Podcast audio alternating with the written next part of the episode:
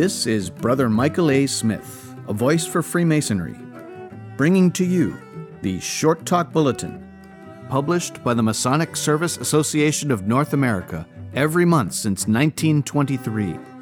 This, the Short Talk Bulletin podcast, is produced in cooperation with the MSA and is made possible with the generous support of a grant from the Grand Lodge AF&AM of Minnesota. Hello, my name is Walter MacDougall. I'm a past Grand Master of the Grand Lodge of Maine, and I wrote this bulletin in July of 2020. Its title is Civilization in Our Minds. One can imagine a Lone Ranger, but a lone Freemason seems a contradiction. Freemasons are a band, a working team of men. Not only are we a team, we are one of the busiest groups one can find. One often hears from Masons that they have been so busy they have met themselves either coming or going. In all this doing, it is wise to stop for a moment and to reflect on our lives as Freemasons. Be forewarned when one allows one's mind the quiet for remembering. The memories of Masonic experiences may come rushing like the water which threatens to overflow the transom when a motorboat comes to a stop. As I write, I remember as a young Mason going with my lodge to visit a dying brother. As we were leaving, he insisted on standing by the door and shaking every brother's hand. He passed away soon after that night. All these busy days, we have been witnessing a bravery, a civility, a caring of the first class magnitude. My first experience as master at a graveside Masonic service is still vivid in my mind. In the late fall, we stood in the graveyard. It snowed, huge, solemn flakes floating down on our bare heads and the top of our brother's casket. What we have been doing as Masons has sometimes been difficult. We have learned, at least in part, the lessons of the third degree and striven to build a character that commands us to do what is not necessarily grand or glorious, but rather what is right. I also remember the night I became an apprentice Hoodwinked, the lodge room we entered seemed to have grown huge, and the knocks that sounded seemed suspended in time. I remember thinking, I'm totally in the hands of others. Then came the moment when I was addressed as brother. It was one of those moments that has made for me, as it has for you, so much difference. We say that we are builders, and that the image of building lives at the very center of Masonry. What have we been building?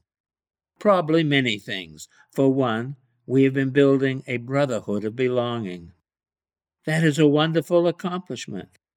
Yet I think we have been building something of even greater import.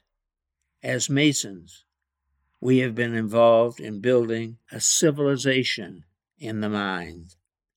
Throughout man's long, red history of growl and batter, a finer way has found voice. It speaks a new language that calls for individual dignity, for justice, for freedom, for responsibility, and the lifting up of the unfortunate. This voice also champions the opening of new horizons through the sciences and new vantage points through the arts. The rational and caring voice also speaks in Freemasonry.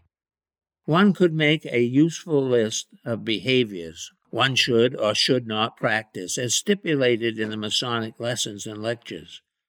But as useful as such admonitions are, Masonry is primarily about enlarging the methods and the practices of judgment, rationality, and reliability built within our minds. The Roman poet Horace wrote to a friend these words concerning this civilization within Remember when life's path is steep to keep an even mind.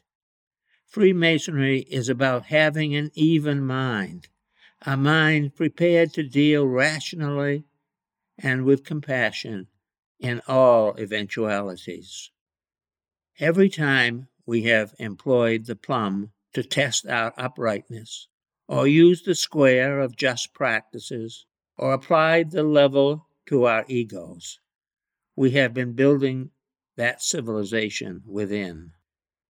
Whenever we talk, think about, or use some portion of the arts and sciences, however small, we are developing an understanding and new capacity which becomes a part of what we are. Through all this Masonic experience, we have been assembling a crucial awareness of our human situation as well as a mosaic of critical concerns or categories which become the hallmarks of our response and the dimensions of a civilization in our minds. Perhaps the best way to emphasize the importance of what we are calling this internal civilization of the mind is to indicate the social and moral catastrophe which comes with its absence. Some years ago, Lance Morrow, senior fellow of the Ethics and Policy Center, wrote an essay in Time magazine on a horrendous murder which was then in the news. A mother who was on drugs had murdered her children. Morrow used in his essay an image of terror, the invasion of the barbaric hordes which once savaged and destroyed so much of European civilization. He wrote, The drugs broke into her brain like a Visigoth and destroyed the civilization there. The Renaissance Duke of Urbino was asked what was necessary to govern well? He answered, Essere humano, to be human. One of my students made a large sign bearing this motto, and we hung it at the head of the classroom in which we met. It stayed there for several years, which was unusual, as the summer custodial crew usually cleared the classroom of everything left behind or hung on the walls. A janitor told me he had left the sign there because he knew it must be important. To be truly human is to possess a working civilization in one's brain, and to labor upon its goodly expression in the deeds of one's hands and the compassion of one's heart. When such a state of consciousness fails or is not present, for whatever reason, all hell breaks loose, and the edifice we might have completed comes tumbling down.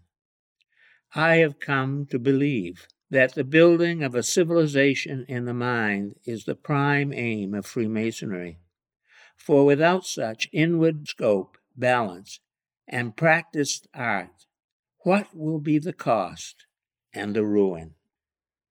In our vexed times, we should remember that old challenge What came you here to do? In answer, we should become aware of civilization's growing voice, announcing throughout human history the intention to build a habitation of knowledge and understanding, shining in the light of caring and inspiration. Having internalized this intention, we must pack up our tools, pick them up, and go to work.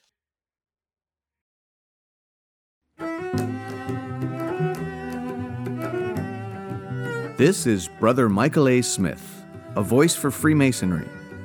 And this has been the Short Talk Bulletin Podcast, produced in cooperation with the Masonic Service Association of North America for the purpose of providing a common stock of vetted Masonic information to all of the constituent lodges of all of the member jurisdictions, and is made possible through a generous grant from the Grand Lodge AF&AM of Minnesota, who have been engaging and inspiring good men who believe in a supreme being to live according to the Masonic tenets of brotherly love, relief, and truth since 1853.